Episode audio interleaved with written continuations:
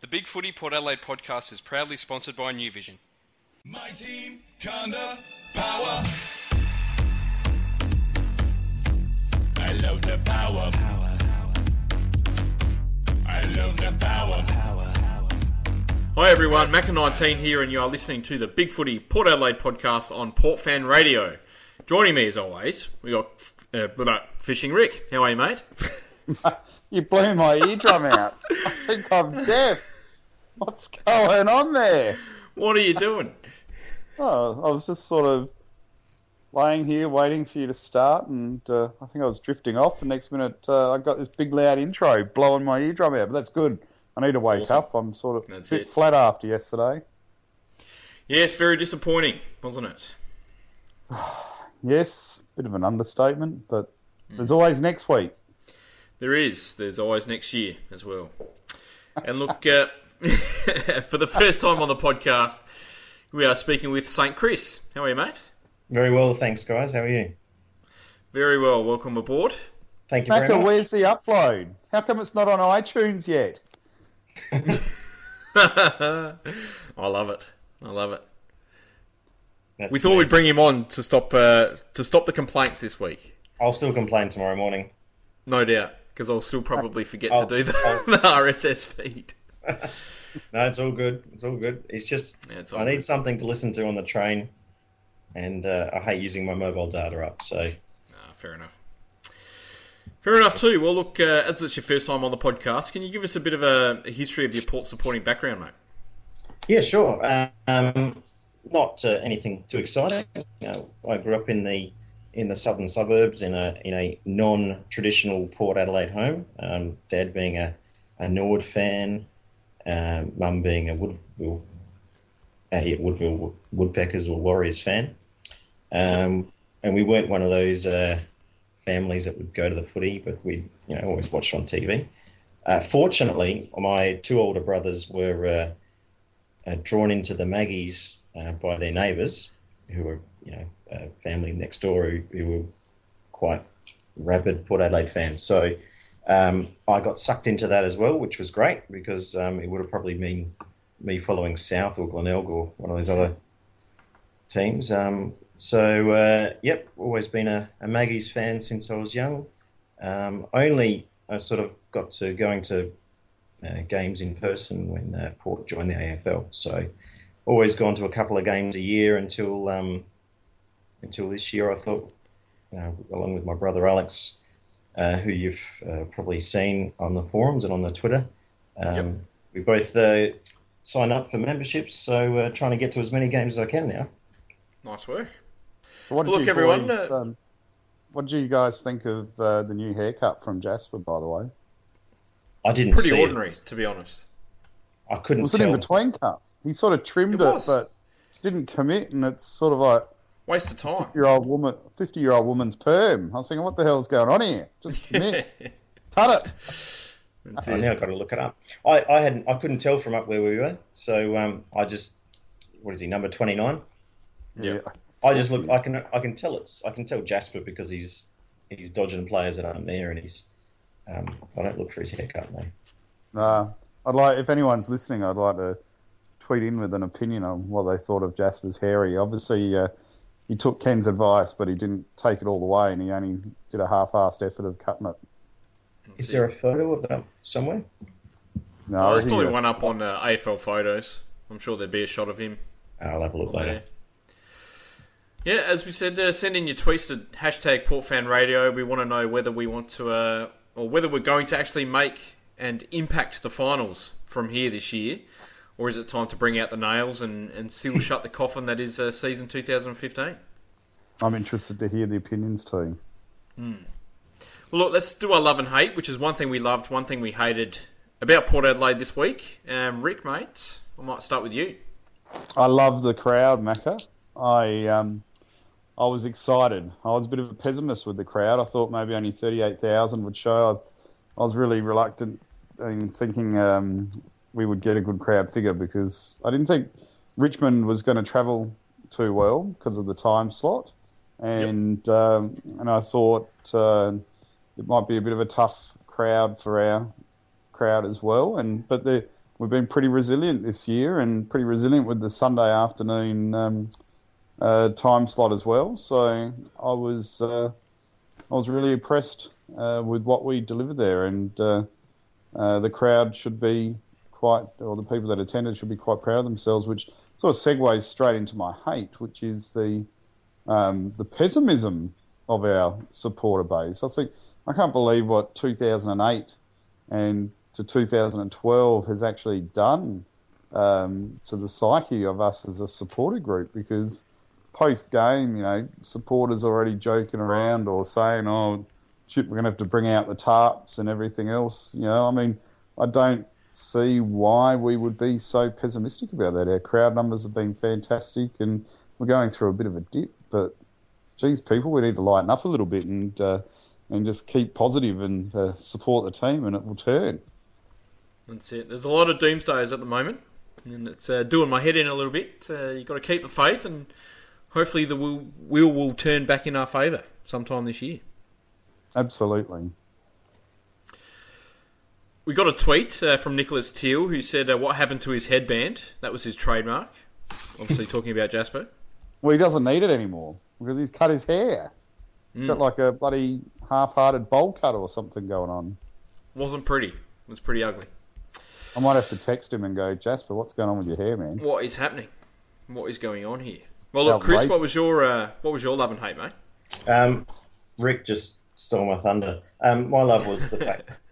Well, my, my love was to do with the, the crowd, and um, I don't mind a twilight game if it's going to be on a Sunday. Um, but I took my my 11 year old daughter to the first game of footy she's ever seen, um, and this is a girl that would rather see, you know, Taylor Swift or I don't know unicorns or something like that. So she was not keen on really going. Um, but she decided she'd come along, and uh, by all accounts, she absolutely loved it. So, um, being a being a you know fairly good full house, just about you know for for a port game, it was pretty pretty good crowd. Um, she's she soaked in the atmosphere. She uh, went and got herself a, a Port Adelaide cap, which she was keen to wear. Um, got a photo taken next to Robbie Gray's cutout in the uh, in the game day village. Nice.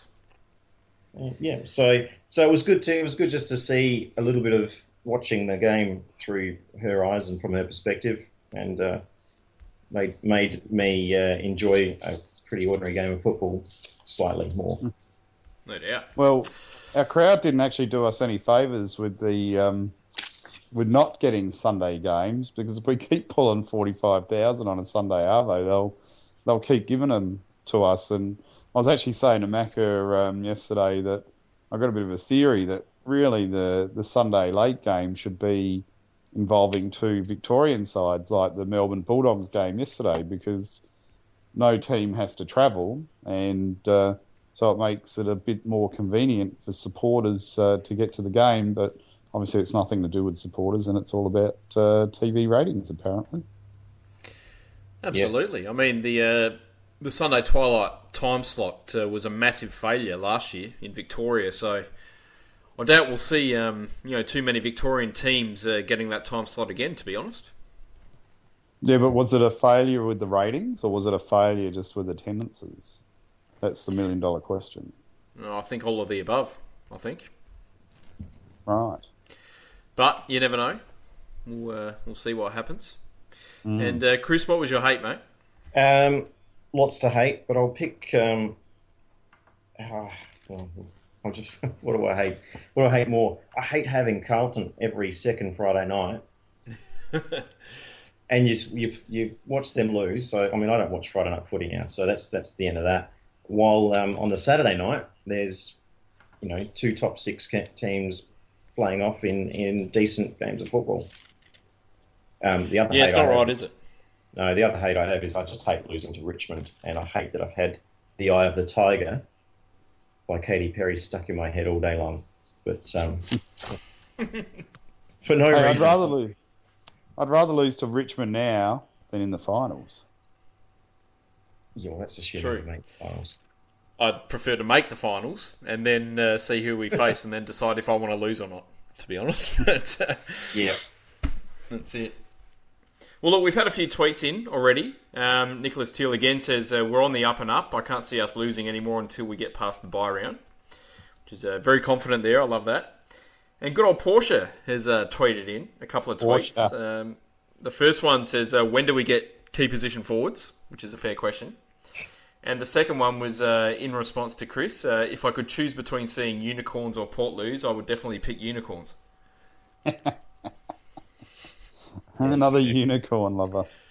Love it. Look, my love uh, this week has to be the RAA Lounge. We uh, were in there yesterday, Rick, um, with Andre We and. Nick, uh, the, the two competition winners. Yes. And uh, look, I had a fantastic time. It, it's a brilliant setup they've got there. You've got a bird's eye view of the stadium from the northwestern pocket. There's a constant stream of food coming out, um, which was very good. Very good food um, for catering food. Um, drinks available all game. It was a brilliant setup. You got a great view of the ground. Um, yeah, I, I definitely want to be going back to that. If I could choose between that and the locker room, if you could take out the uh, the actual seeing, you know, the players train before the game element, I think the RAA lounge wins hands down. Yeah, I'm pretty happy with the RA Lounge. I uh, I think the locker room's good for the novel experience of seeing it once, but I think repeat and the, I think the seats of the locker room really uh, uh, let it down overall. And but yeah, hospitality wise in the lounge, it's fantastic. They're you know, it's not like they're trying to uh, slow burn the drinks. They've got drinks on hand 24 seven, haven't they? Yeah, basically, they uh, as soon as you finish one, there's another one that pops up in your hand.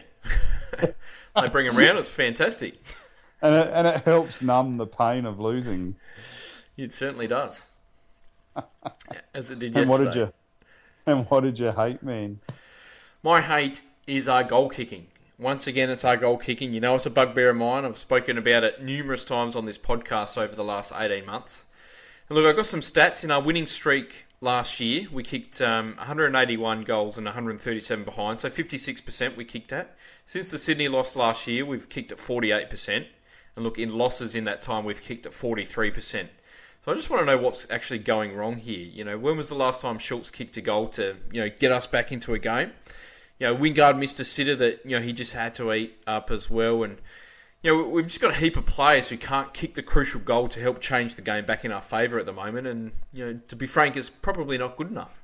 Yes, No. I uh, I've always felt that we have a few players that don't like kicking goals or can't kick goals in the crunch moments.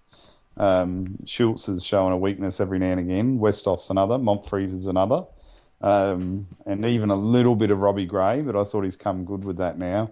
Um, but I guess I did say I wonder if Schultz has got an injury that he's getting a jab for, and maybe that's causing a bit of a uh, desensitization issue for him. I'm only trying to think outside the square here, but he did roll his ankle pretty badly um, two weeks ago, and he hasn't really been 100% right. So I don't even know if that can be an issue with the jabs and numbness or whatever, but it's the only thing I can think that's explainable because generally he's a pretty bloody good kick. I think it might be mental. I don't know. It just seemed like I uh, think it is mental. uh, even even uh, he had two, wasn't it? And uh, Wingard had one, which just you know when they're not under pressure, when you're ten goals up, he would have slowed them I'm- through. I thought, but I'm happy to cut Wingard some slack because he's pretty reliable and he's a very good kick. So uh, it's not and he often does that other he'll stuff in the midfield as well. So he's Yeah. he's not he's not just meant for kicking goals, but No, so he doesn't fluff it very often. But um, I don't know if you if you had Monfries and uh, Westhoff kicking for your life, would you be overly confident? no. I'll Monfries, take- yes. Really? Yep. I reckon I he's think a he's. little bit I think he's. Pr- no, I reckon he's proven in the last. Uh, well, certainly since the start of 2014 that he's uh, quite reliable. And you know, when we're under pressure, he seems to be just about the only forward we've got that actually stands up and does slot those uh, important goals. Right. There you go. Maybe my perception's a little bit uh, different to reality. Oh, I just thought he was a little bit shaky as well. Don't know. I, I just think uh, I think back to the the losses we've had, and he always seems to kick a goal at, at an important time and you know get us back into the game, but we don't follow through. So I don't know. I think with Monfries, he almost performs better in our losses than he does in our wins. and going back to uh, Porsche, seeing we're on the forward debate, it's unless you're getting the number one or two or three pick, it's pretty hard to get a key forward, isn't it? Well, we've got quite a few on our list. Um, a lot of young guys, and you know, none of them have really played a game yet, except for Butcher. But you know, I guess that's the uh, issue we've got. I mean, in terms of our premiership window, when do you see it being open until? Because at the moment we've got Schultz and Westhoff and, and Ryder, and pretty much nothing underneath, with which we can have any sort of confidence going forward. I don't count Westhoff as being a uh, a key position forward or anything like that at the moment. He's not. He's not. Uh, I don't know. He's the one that I'm most disappointed with. Yeah, but is that Westhoff's fault or is it what they're asking him to do? I mean, in the Oh. first quarter, we had, for the bulk of the first quarter, we had, um, even before Richmond was in on top, we had Chad coming off the half back flank and Westhoff on the half back line as well. Two of our Yeah. um, key forwards were in the defensive aspect of our ground before we even uh, were uh, getting beaten. It was it was very strange, but I mean Westhoff can be a forward if they choose to play him as a forward. Yeah. I mean, he's only taken six marks inside 50 so far this year, so he certainly hasn't been spending a lot of time in uh, goal scoring range, I guess you'd say. But um, I don't know. I mean, that that's probably our biggest question mark going forward. And, and I know, I remember back a couple of years we did that big sort of um, thing on the podcast where we were sort of predicting when our premiership window would open, and we said, well, it probably won't open until another two years away, which is now. Um, but that was obviously with the thought that um, you know Mason Shaw or Johnny Butcher would have come on and, and become a bit more of a reliable forward. You know, Shaw hasn't had a chance yet. Neither has Harvey. Neither has um, Howard. Um, you know, we've got some kids there, and you know we've got to have our fingers crossed that one of these guys um, does stand up and, and does deliver.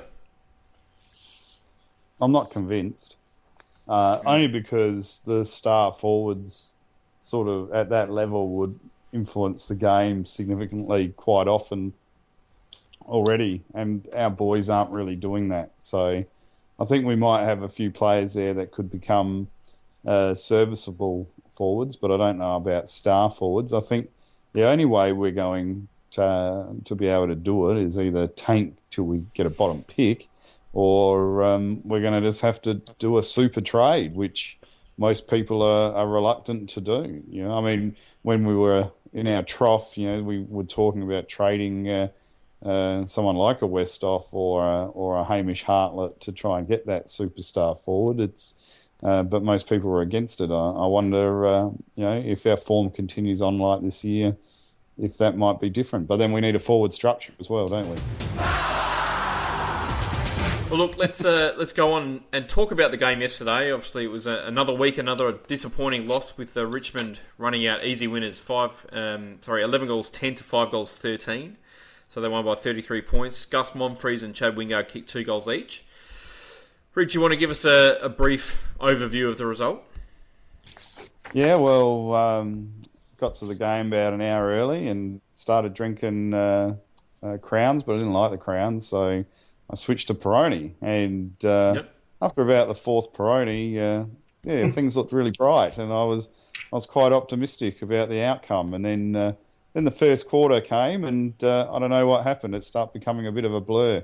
It uh, no, but seriously, we. Uh, I don't know. I thought the first couple of minutes we seemed to be switched on, and we sort of were, were dominating a bit of the play, and then uh, and then after that, it uh, just sort of went all downhill. Where um, Richmond followed the template which has been working for the other teams this year, which was to um, pressure the players that were part of a part of our transitional switch uh, sequence, nice and deep, and then they uh, and then they sagged extra numbers behind the ball, and uh, and we obviously really struggled with that uh, situation for the majority of the game. We uh, we struggled to uh, to get any switch play going, find players with space, and uh, how often did we uh, were we kicking the ball long with no forward players, and we were just kicking the touch or into space. And um, as I said in the blog that I wrote today, and I think it's been pointed out by a couple of other people, such as Janus as well.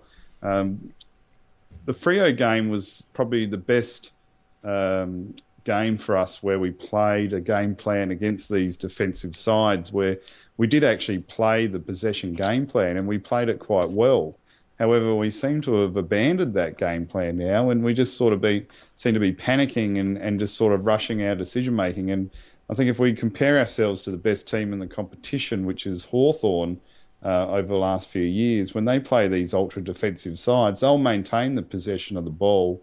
And, uh, and even if it's that for a five minute period, and they'll keep switching the play, finding the short passes, and uh, trying to suck the players back up to us uh, to the team, and then and until they pinpoint a pass inside the forward 50. Whereas we we just seem to be bombing it long, panicking when we did have that opportunity, and uh, and how forwards were being outnumbered, and and then obviously with their crumbers, they were able to run the ball out nice and easy and conveniently into space, and uh, and we just didn't have the structure. Uh, I firmly was the opinion of that it was Michael Voss until last week, but after this week's play, I don't think it's Michael Voss. I think it's the coaches all in general. I think they're being outcoached a little bit, and uh, and part of me thinks this is why Ken's willing to trust his players so much, uh, because I, I, think that Ken maybe realises that the game plan needs a bit of tweaking as well. Yep, that's fair enough. And look, statistically, we did a, a, very good job. I mean, you look at the stats page, and you know we won the disposals, we dominated uncontested possessions, won the clearances, we had ten more inside fifties, double the hitouts. You know, where did it go wrong? We panicked. Panic. Yep, I agree. Um, you know, Nick was in the with the, in the lounge with us, and he was getting angry because we weren't using the first first give all the time. We we would seem to be flicking back or looking for the perfect pass, and and we weren't using our instinct play. And uh, uh, probably our best goal for the night, which was from a, a fantastic outlet handball from Wingard in a pack situation through to a Monfries, who then did a quick kick. That's probably that's our style of play: the reflex give, the quick disposal, the quick decision, and uh, and quick ball movement. And uh, but we seem to be getting the ball, stopping, hesitating, then looking back for a uh, behind the play backward outlet pass, which doesn't seem to be there that that often this year. And and then the players are sort of rushed, and I think that's what's causing the uh, the differential where we're getting that excessive amount of handballs to to kick ratio. Does that I make mean, sense? I, I, thought we had. Yeah, it certainly does. I mean, I, I, thought we had periods of play where we, we dominated in the open play, but just you know, we've spoken about on the forum a lot where you know we, we want sort of deep inside fifties, but we're just not getting them. And I mean, you look at the sort of uh, the second and third quarters yesterday, and you know we actually had quite a lot of the ball, and I think we had 32 inside 50s to 14 in those two quarters, and we managed to cut the margin by six points in that time. And mm you know, if you're having that much dominance in open play, you, have just got to be kicking goals and, and, getting yourself back into the game after a poor first quarter. It's interesting because it's the inverse to what was happening to us with our victories, wasn't it? Where we were mm. uh, having the lesser amount of inside 15s, uh, but we were getting the result. And we were sort of doing something similar in those wins where we were sweating back and with extra numbers trying to get the uh, the forward run and and uh, these guys are doing it to us now. Yeah, I mean, we kept Richmond to five inside fifties, and we kept them scoreless in the third quarter. And you think, you think normally if that happens at your own home ground, you're going to be piling on the goals. But you know, we managed one goal four for the quarter, and you know, just couldn't get ourselves back in the game. Yeah, there were a lot of those inside fifties of ours, which uh, you know, running on and and bombing the ball to to no one in particular in the forward line and and I think it was just lack of composure because there were there were targets there, they just weren't where we were kicking them. Yeah, there was a few times where where it was just you know if they just dropped their eyes and, and saw someone twenty meters away, not not you know out on the in, in the pocket, and and those kicks to touch, which are just sort of I don't know 2005 Choco horrible plays where you, you just would be goes to no one, and then Richmond rebound.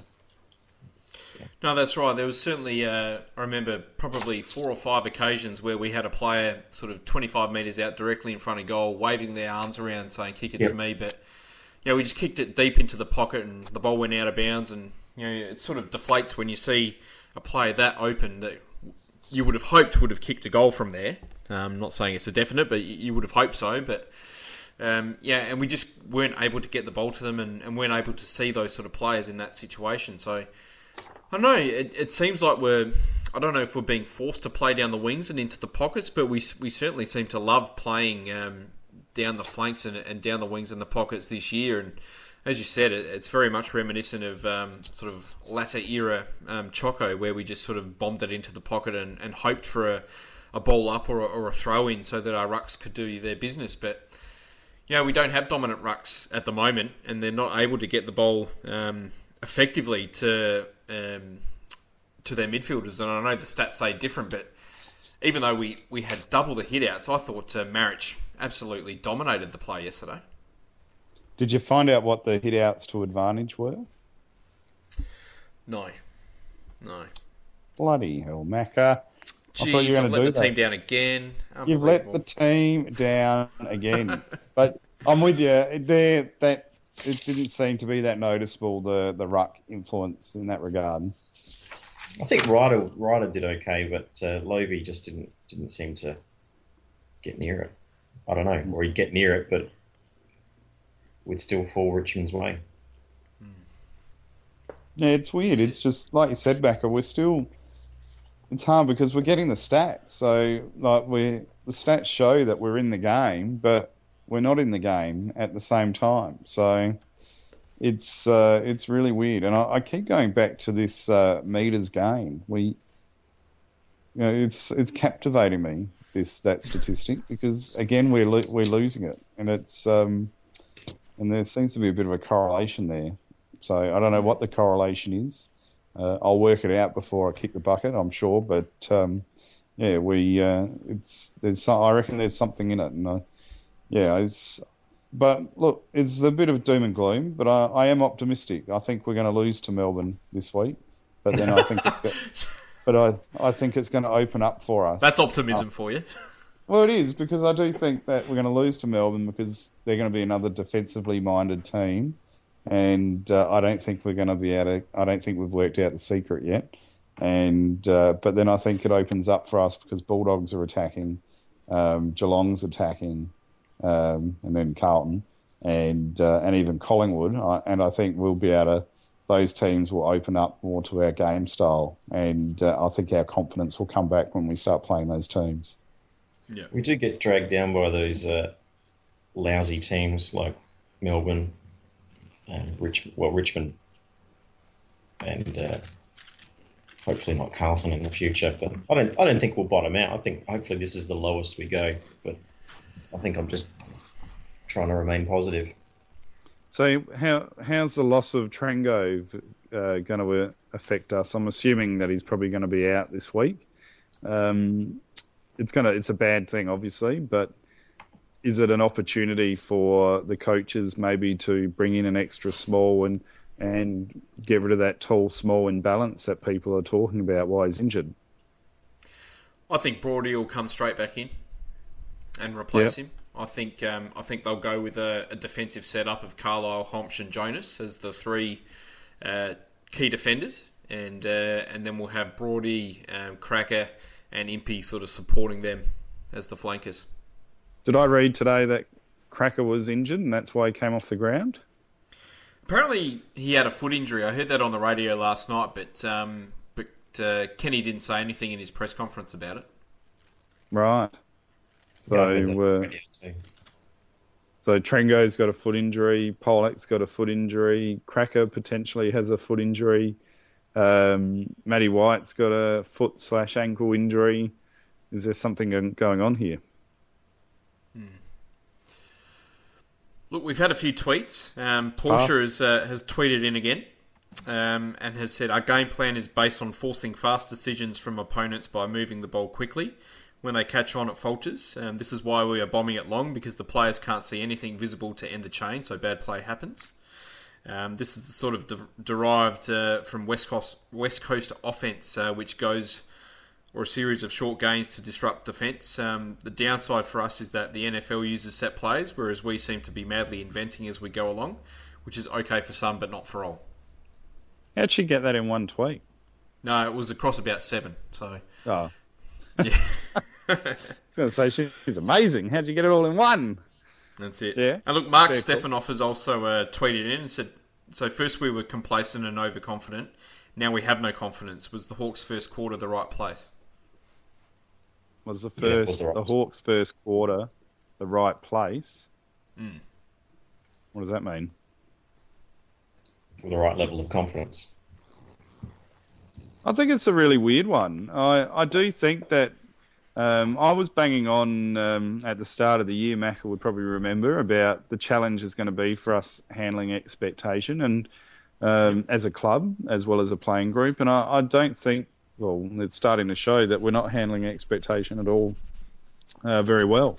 Um, you know, the supporters are, are doing well, um, but the players uh, and the coaches uh, aren't delivering. And we are playing like a team that seems to be constricted by pressure. Um, our flair and creativity has gone, and um, maybe they are feeling the, the burden of pressure. And, and the problem is because we've had so much love from the media as well, and, and all the media has finally got on board and, and touted us as a as a flag fancy. Um, we've really uh, we've caused them to lose face. So the media is sort of going to backlash with us now quite aggressively because uh, they've all tried to support us and uh, and we've made them look silly. So uh, it's it's quite an interesting uh, set of events. But like we've just said, it's it's not too late to turn it around and.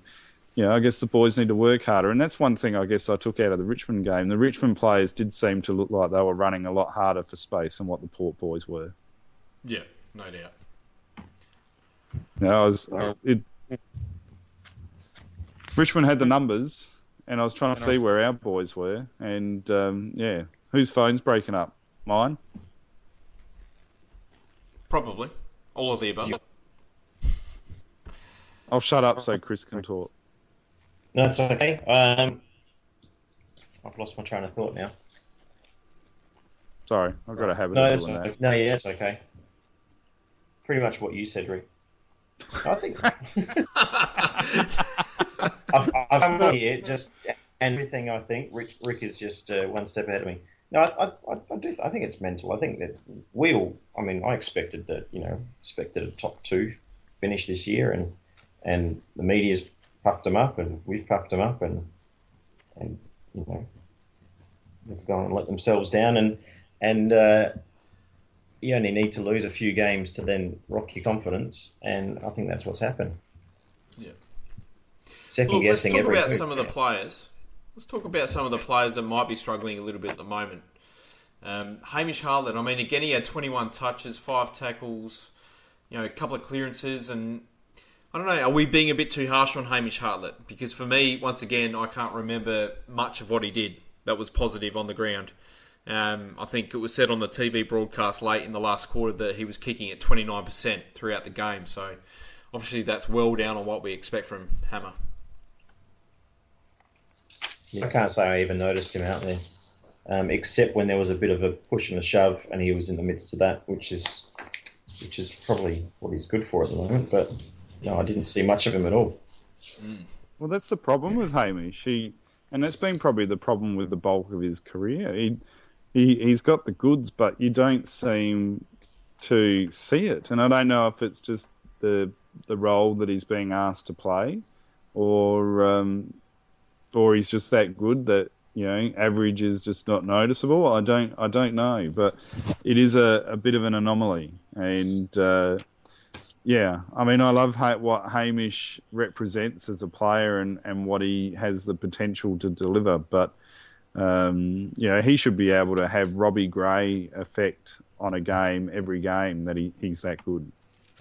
Yeah. Yeah. No, I agree with that, but he is struggling at the moment. Um, I don't know. Do you see him possibly going out of the side this week? No, I don't think so. No, I'll keep him in. Yeah. I just think can't see the benefit. No, I think he's got uh, a long way to fall before he's before he's that. He's on that list, or he's off that list. Yeah. Yeah. Can Tommy Jonas count his blessings that uh, Jackson Trengove got injured this week? Yes, I'd written that down. Lucky, lucky for Jonas. Well, is that enough? I mean, um, could Paul Stewart potentially replace Jonas because he does seem to be in shocking form. Yeah, look, he's certainly not the player that we've known and, and grown to love over the last couple of years. But if Trent goes out, if Cracker is suffering from a foot injury and could possibly be out, I don't think it's a wise move to uh, to also drop Jonas um, and change half of our defence in the one week. I just don't think that's a great idea. Um, for team structure and, and, and, game plan and that sort of thing, so I think he is uh, he will be uh, counting his blessings this week because you know, he just hasn't had any sort of impact in the last three or four weeks at all. Mm. Well, I've got one for you, and it's not, but it's not a player one. Um, and I brought this up the other week when I said we need a bit more physicality and grunt. But and I know Ford's very angry about it. But who's flying the flag? Dylan Grimes gets a thousand bucks for pushing an injured player when he's on the ground, and none of our players go over and support our bloody injured player. What's yeah, going on there? We saw that live that hap- that happened right in front of us, didn't it, Rick? And um, it did. I don't know. I mean, it, it, was just bizarre. I mean, I'm sure there would have been three or four port players who were staring ex- right at that spot and saw it happen and just chose not to do anything about it. I mean, he ran directly past Schulz, and I was expecting Schulz to sort of knock him on his uh, knock him on his ass a bit, but nothing. You know, none none of our players gave him anything. And that's just not the Port Adelaide that we've grown to love. I mean, that's not the Port Adelaide of last year. I mean, if that happened last year, he would have, uh, you know, he would have been on the ground and there would have been a bit of a melee. But you know, it just didn't happen, and that pretty much sums up, you know, certainly yesterday and pretty much all of our year. Mm. Yeah, you would you would have hated to have done something like that with uh, a Chad Cornes or a Byron Pickett or a, a, Warren Tredrea or even a Josh Francou around or a Damien Hardwick um, or Josh Carr, um, I don't think they would have tolerated that sort of uh, behaviour. God no. I mean, and as I said, even last year, someone would have knocked him over, and that would have been it. You know, and don't do it yeah. again, and then he wouldn't yeah. have done it again. But they had a they had a big sort of mental victory with that. I thought.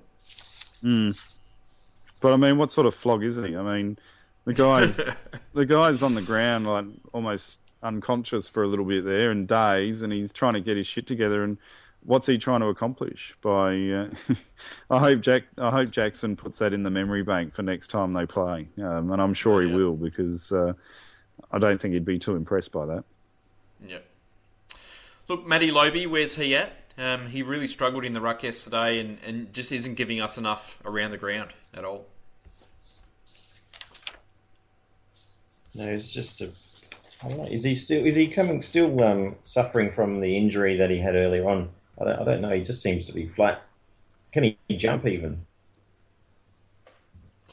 I think he's jumping, uh, and look, the stats say that he's getting plenty of hitouts, but I think um, the influence that he's having with those hitouts is uh, is minimal and he's just not providing us anything at all. And I think someone on the forum said that um, we need to we need to stop playing him up forward when he's having a rest because he's just not giving us anything at all. And you know, I've been a you know his lack of marking has been a bugbear of mine for a long time, and you know, it just hasn't improved as the years have gone on. Yeah, he's a bit symptomatic of the whole side, isn't he? He um, is just sort of a bit vanilla at the moment. And uh, I guess that's probably a little bit insulting to the, the players that I'm making that reference to. And I guess I hope it, I hope you know that sort of comment is insulting to them. But that's that's the sort of passion they're exuding, isn't it? They're um, they are a bit vanilla at this point in time. And I guess Matt Lobbe's strength was not the ruck as much, but it was his follow up ground ball play, wasn't it? Being able to keep the ball in the contest and lock it in and, and allow our midfielders uh, to get the ball out. A bit what Shane Mumford's doing now to um, for GWS, just smashing their the opposition midfielders, trapping it in and letting their midfielders run it out. And um, Matty just doesn't seem to be having that uh, effect at this point in time. Mm. Well, look, he had ten tackles and. He's always up there in the tackle stat, and you know that's probably the best part of his game at the moment is that he does lock the ball in. But you know, we need more from from Matty Lobbe. You know, at his best, he's a he's a very good ruckman, and you know, there was a time where he was very very good around the ground, but um, you know, it's just not happen, happening for him at the moment. Um, Sam Gray, how did we see his game? Did he sort of justify his selection? Be careful here, boys. Um, he probably justified his selection, but he hasn't justified his reselection. I think.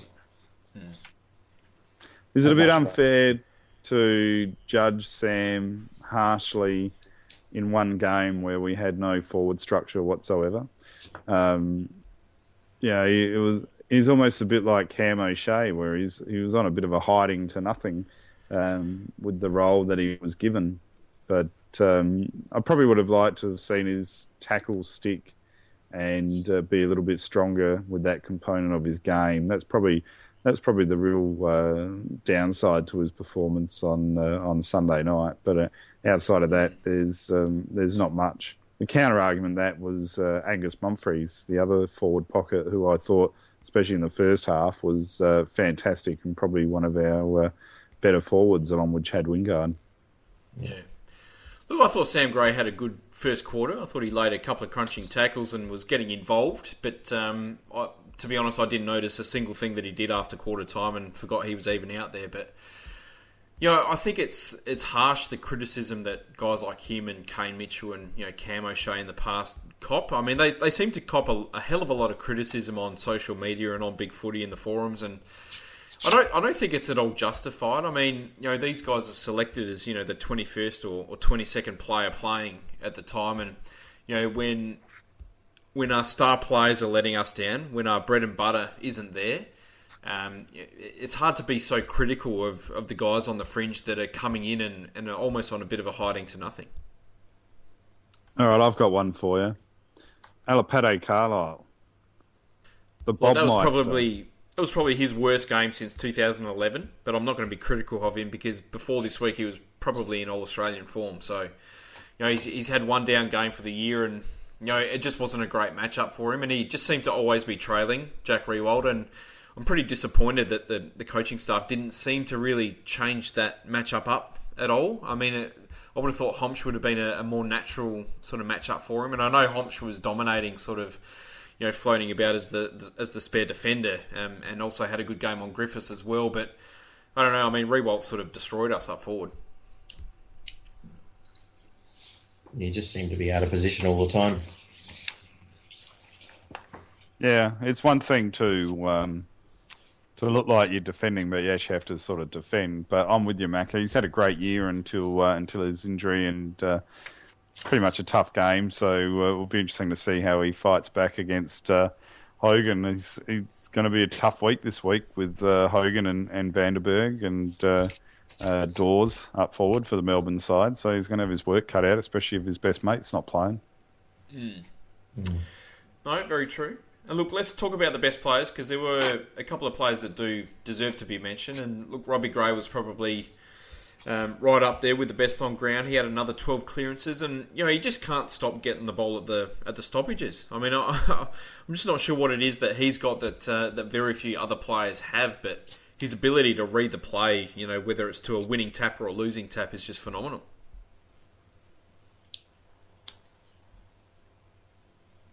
Yeah, he was uh, back to his good old superstar self. I think finding finding the ball, finding space, hitting hitting targets generally.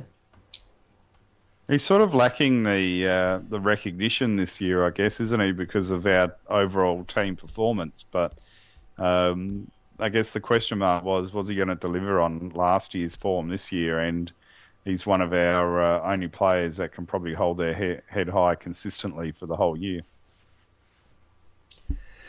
No doubt. Yep, I agree with that. And um, look, I guess um, I'm not sure how the how the rest of the AFL world have seen his year. I, I guess they probably think he's been a little bit down, but you know, for a player that's playing as a pure midfielder this year, he hasn't really spent any sort of significant time up forward. I, th- I think he's just absolutely dominated in the in the midfield, and he's doing all the tough stuff. He's consistently getting double figures in in clearances, and you know, almost that in uh, in tackles as well, and. I think it's a it's a fair stat that I think last year he took 40 marks inside 50. Uh, so far this year he's only taken four. So he's certainly not spending that time up forward. And I, and I guess that's um, what made him so fantastic last year was that he was still getting those sort of 25 to 30 touches, but also kicking two or three goals a week. He hasn't had the opportunity to do that so far this year, but um, you know he's probably he's probably in front of our best and fairest at the moment. I reckon. So who was your uh, second BOG? Struggling. I'm struggling. now look, Monfries I had up there. I thought he was uh, he was very dangerous up forward, and you know, as I said earlier in the podcast, you know, he, he just seems to always bob up when we're struggling and, and kick a couple of important goals. I thought uh, Chatty Wingard was great, and you know, once again, just like in 2013, he just hits his average every week. You know, 20 touches and a couple of goals, and it's great to see him in this sort of form. And it, hopefully, he does get recognised um, for higher honours again this year because I think he deserves it this year. Um, and look, I thought Travis Boak was good, especially in the first half. I thought he had a he had a very good first half, and you know was certainly trying his best um, and his hardest to sort of help get us over the line. Yeah, I liked uh, and uh, Chad's Chad's game. I think Angus gets a bit uh, maligned uh, too quickly by some of the supporters. Um, uh, the typical forward half forward sort of syndrome. But uh, to me, Travis has been a bit like Hamish Hartlett this year. He, he's been getting a, a bit of the ball, but what's he really doing with it? That's how I feel, anyway. I, th- I Trav's think inside both- work. You go, Chris. Yeah, sorry. I think I was just going to say his inside work. He, I think he's working harder than Hartlett. I think um, he might not be as effective as what he was uh, when he's at his best, but I think he's still, you know, he's still trying, still working hard. Whereas I don't know if I can say the same about Hamish. Um, yeah, Yeah. I think And his inside work has been great this year, Travis Boak, but he isn't getting the quality of outside possession that he was getting in years gone by. And look, I think that's down to the fact that um, the teams are, are seriously putting a, a super hard tag on him, um, and he has minimal support at the stoppages at the moment. I mean, there's you know, there's no sort of breakaway clearances for Travis Boak at the moment, and you know, we lack that sort of big-bodied mid that can, um, you know, that can sort of block people and, and make some space for him. And look, Wine's back in the side. Um, you know, he was very good yesterday, and hopefully he can help with that. And you know, if Andrew Moore can stay fit and not do anything silly and uh, and keep performing well in the SANFL, then he'll get his chance. And we know how good he is at uh, at doing those sort of blocks and shepherds. Well, what do you guys think about the coaches? What's going on there? Do they Well, need to take know. stock? I mean, it's it's hard to know if it's game plan. It's hard to know if it's you know have we sort of overdone the preseason? Are, are the players a little bit cooked at the moment? Are they struggling to run? Is that the problem, or are they unfit? Is that the problem? I mean, there could be five or six different issues for, the reasons for why we're struggling. It's just hard to pinpoint which one is actually the correct one or not. But look, I I think it's clear that our midfield structures aren't as good as what they were last year. The midfield isn't running as hard as what they were last year and certainly our forward line is struggling um, in terms of structure as well. So, are you laying some of the blame with the coaches? I think it's all of the above. I think some of it's coaching. I think maybe they took it a little bit easy. I think maybe they may have uh, over tinkered with the game plan a little bit, thinking that um, you know some things needed to change, which probably in the end didn't really need changing. I think some of it's um, the pre-season and the fitness, and some of it's mental. I think there's definitely a mental side of it. You know, we had Hinkley, you know, refused to coach, or not refused to coach, but sort of stepped down from coaching in the pre-season, and you know, was sitting on the sidelines with his arms crossed and his sunglasses on, and you know, maybe that, um, you know, maybe that sort of image wasn't uh, wasn't all that great. Yeah. Um, Hitchy's just messaged me again on Facebook. He, he's getting a bit tired of the uh, um, the negativity on the boards. Um, I can't read the rest of the mes- message. Sorry, uh, Graham. I'll uh, hang up on the phone. But uh, it's, um, I guess, our form is a little bit symptomatic of the preseason, isn't it? Because the worrying sign for me in the preseason was there was minimal transition play and we had a stagnant pl- game plan where we were just seeming to bomb down the line and we didn't really give a crap about the preseason games. And unfortunately, that seems to have um, been brought through into the season in general.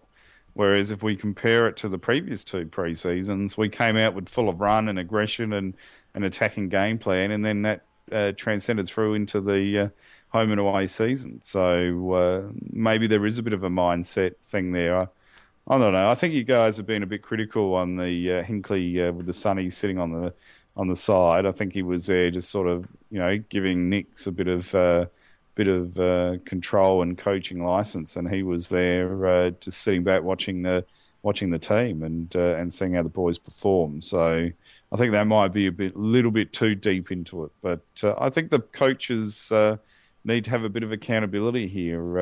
As you said, Macca, with the stats earlier, we're we're getting enough of the ball and we're doing the the hard things. So. Um, all I can keep thinking is uh, our game plan needs tweaking and needs adjusting, and uh, and then hopefully it might be right from there.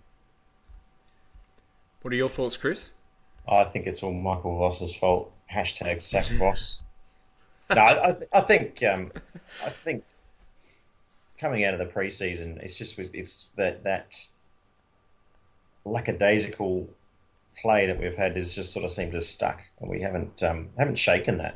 Um, I'm not, I don't I don't know what they've really changed. It just it's something's not right, and something smells, and and uh, it's like we've uh, been playing Plan B rather than Plan A. It's, it's not the same. Uh, it's just not quite quite right compared to how we had it last year, and I I don't know whether that's players as much as it is coaching, but um, yeah, I don't know. Something's not quite right. Do you know what I would like, and I'm a big What's fan of? Diagonal kicks. We don't seem kicks. to be.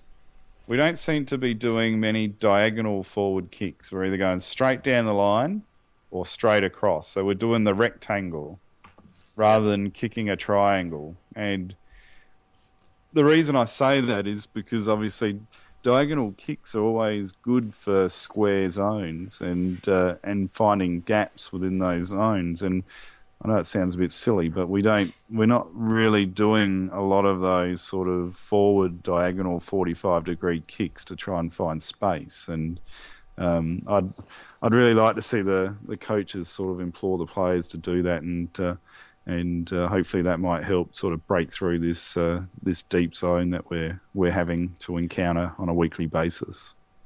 Yeah, that's fair enough. I'd like to also see us handball the rhombus or even a dodecahedron every now and then as well.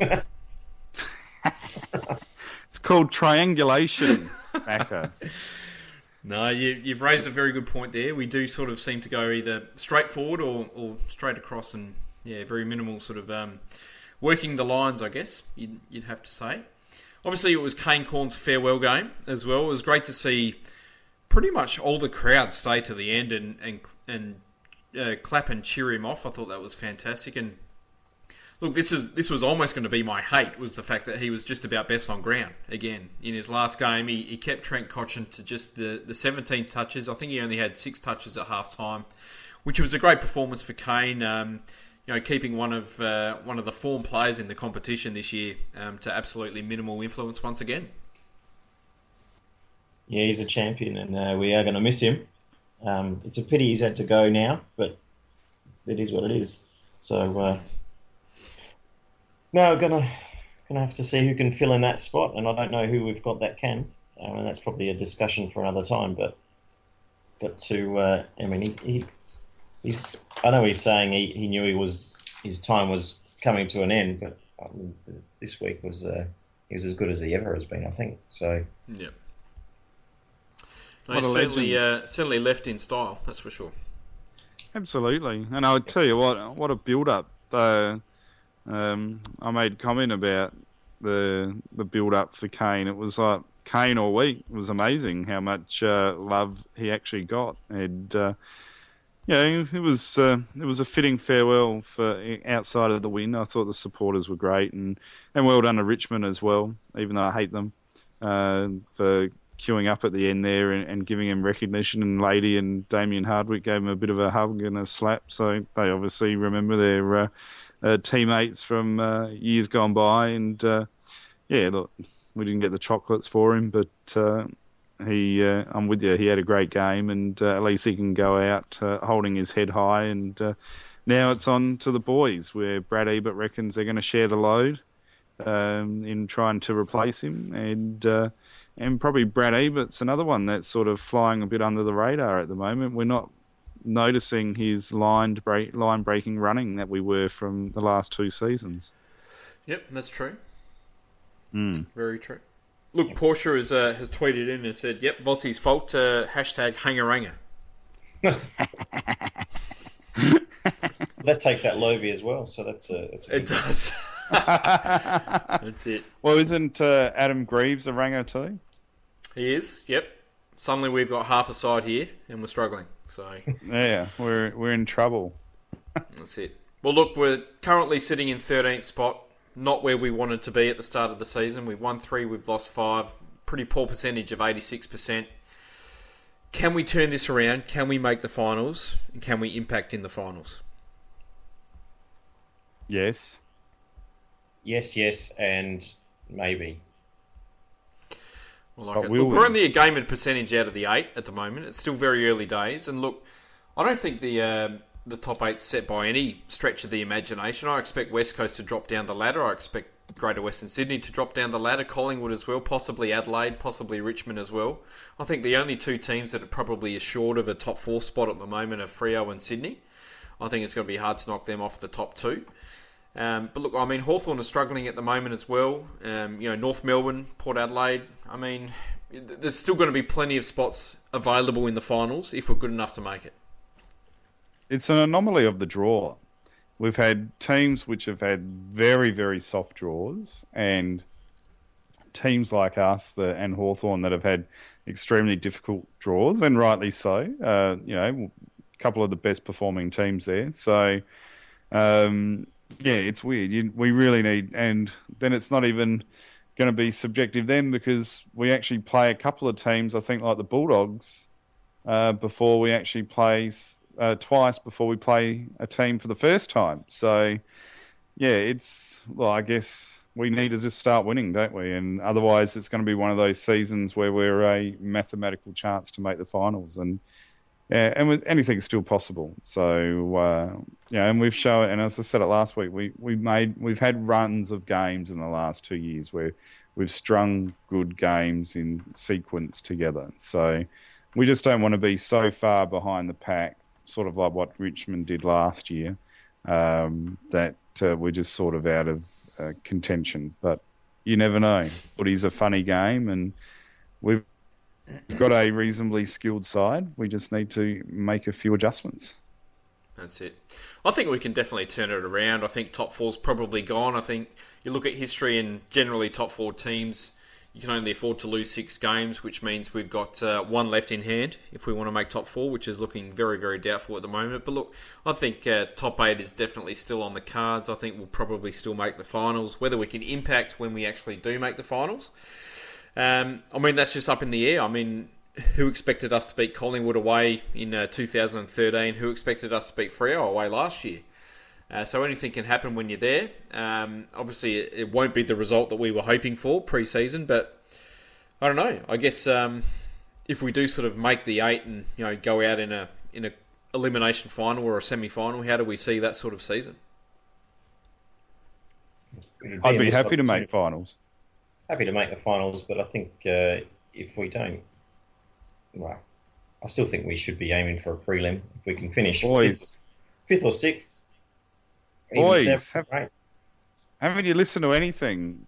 We'll rein in the expectations. And stop. I think we all just need to stop having the expectations of finals, and uh, I think we just need to uh, focus on one game at a time. No, you're right. and maybe. And potentially we should just draw a line in the sand and uh, and see where it goes from there. I like it. another line in the sand. uh, that's just about Um, every cliche in the book there, Rick. I love it. One game at a time. Yeah, but honestly, I I've, I'm not even thinking about finals anymore because I will get disappointed, and and uh, so I'm not even going to have an expectation of making finals, and I'm just going to come, go into games just looking at an expectation of improved performance. So this week, I want to see us um, have a much stronger game plan against another uber defensive side, and see how we uh, can get around that. And even if we don't win. Uh, I just want to make sure that we have a very competitive game, and, and at, at least that way we look like we're on the an upward trajectory. That I think that's the most important thing for us to just look at for this week onwards. I think a win this week would certainly get us back on track, and you know who knows what will happen from there. Absolutely. Just quickly before we uh, before we sign off, was the Hawthorn versus Sydney game the game of the year so far? It was only awesome. Saw half of it, so Um, I didn't catch the whole game, but uh, may have been. Yeah, I, I watched it. I thought it was a great game, and it was great to watch Hawthorn have a bit of a choke there in key moments. Um, so well done to uh, to Sydney with Tippett and Franklin not really having that much influence in the game either. But um, yeah, it was a cracker, and uh, I just get frustrated at the Cyril loving. It's uh, it just gets over the top sometimes. No, for me it was probably the game of the year as well. I mean, what a fantastic finish, and you know it was great to see Sydney get over the line, and it certainly didn't look like it was going to go that way with a couple of minutes left when uh, when uh, Hawthorn were twelve points up. But you know they uh, they work hard, Sydney, and they well deserved good- that win. How good was McVeigh at the end there? That his last quarter. Turn back the clock, mate. That was uh, that was a vintage Luke McVeigh. Uh, sorry, Jared McVeigh performance. And even uh, Adam Goodes. I know I know a lot of the Port supporters don't like him, but uh, I tell you what, I would have been happy if Adam Goodes played uh, a career for us because he, he's a great Oh, player yeah. and uh, he he turned back the, the clock as well. And uh, and not only that, there was a bit of physicality from uh, Hawthorn and uh, and Adam was uh, Adam was there flying the flag for his teammates. So um, probably an example uh, that he could uh, show some of our boys. No doubt. Well, lads, we might uh, sign off there and call it a night. Cool. reckon. Excellent. Awesome. Chris, Onwards and thanks for coming on, buddy. Thanks for having me. Sorry, I uh, can't add any positivity to this dreadful, Yes, you can. dreadful Macca, week. where's the iTunes feed? Hurry up, Macca. Yeah, come on. Crying out loud. Have you loaded it up yet? I have. It's ready to go. it's there. Rick, No as always, worries. buddy. Power! Power! Power! Up go the umbrellas. Clifford's fifth kick. Oh, a towering torpedo, but that's a massive kick. Oh, what a kick! A goal is second. Must have gone 65 metres. And Port Adelaide moved to 3-5 to the Bays goal.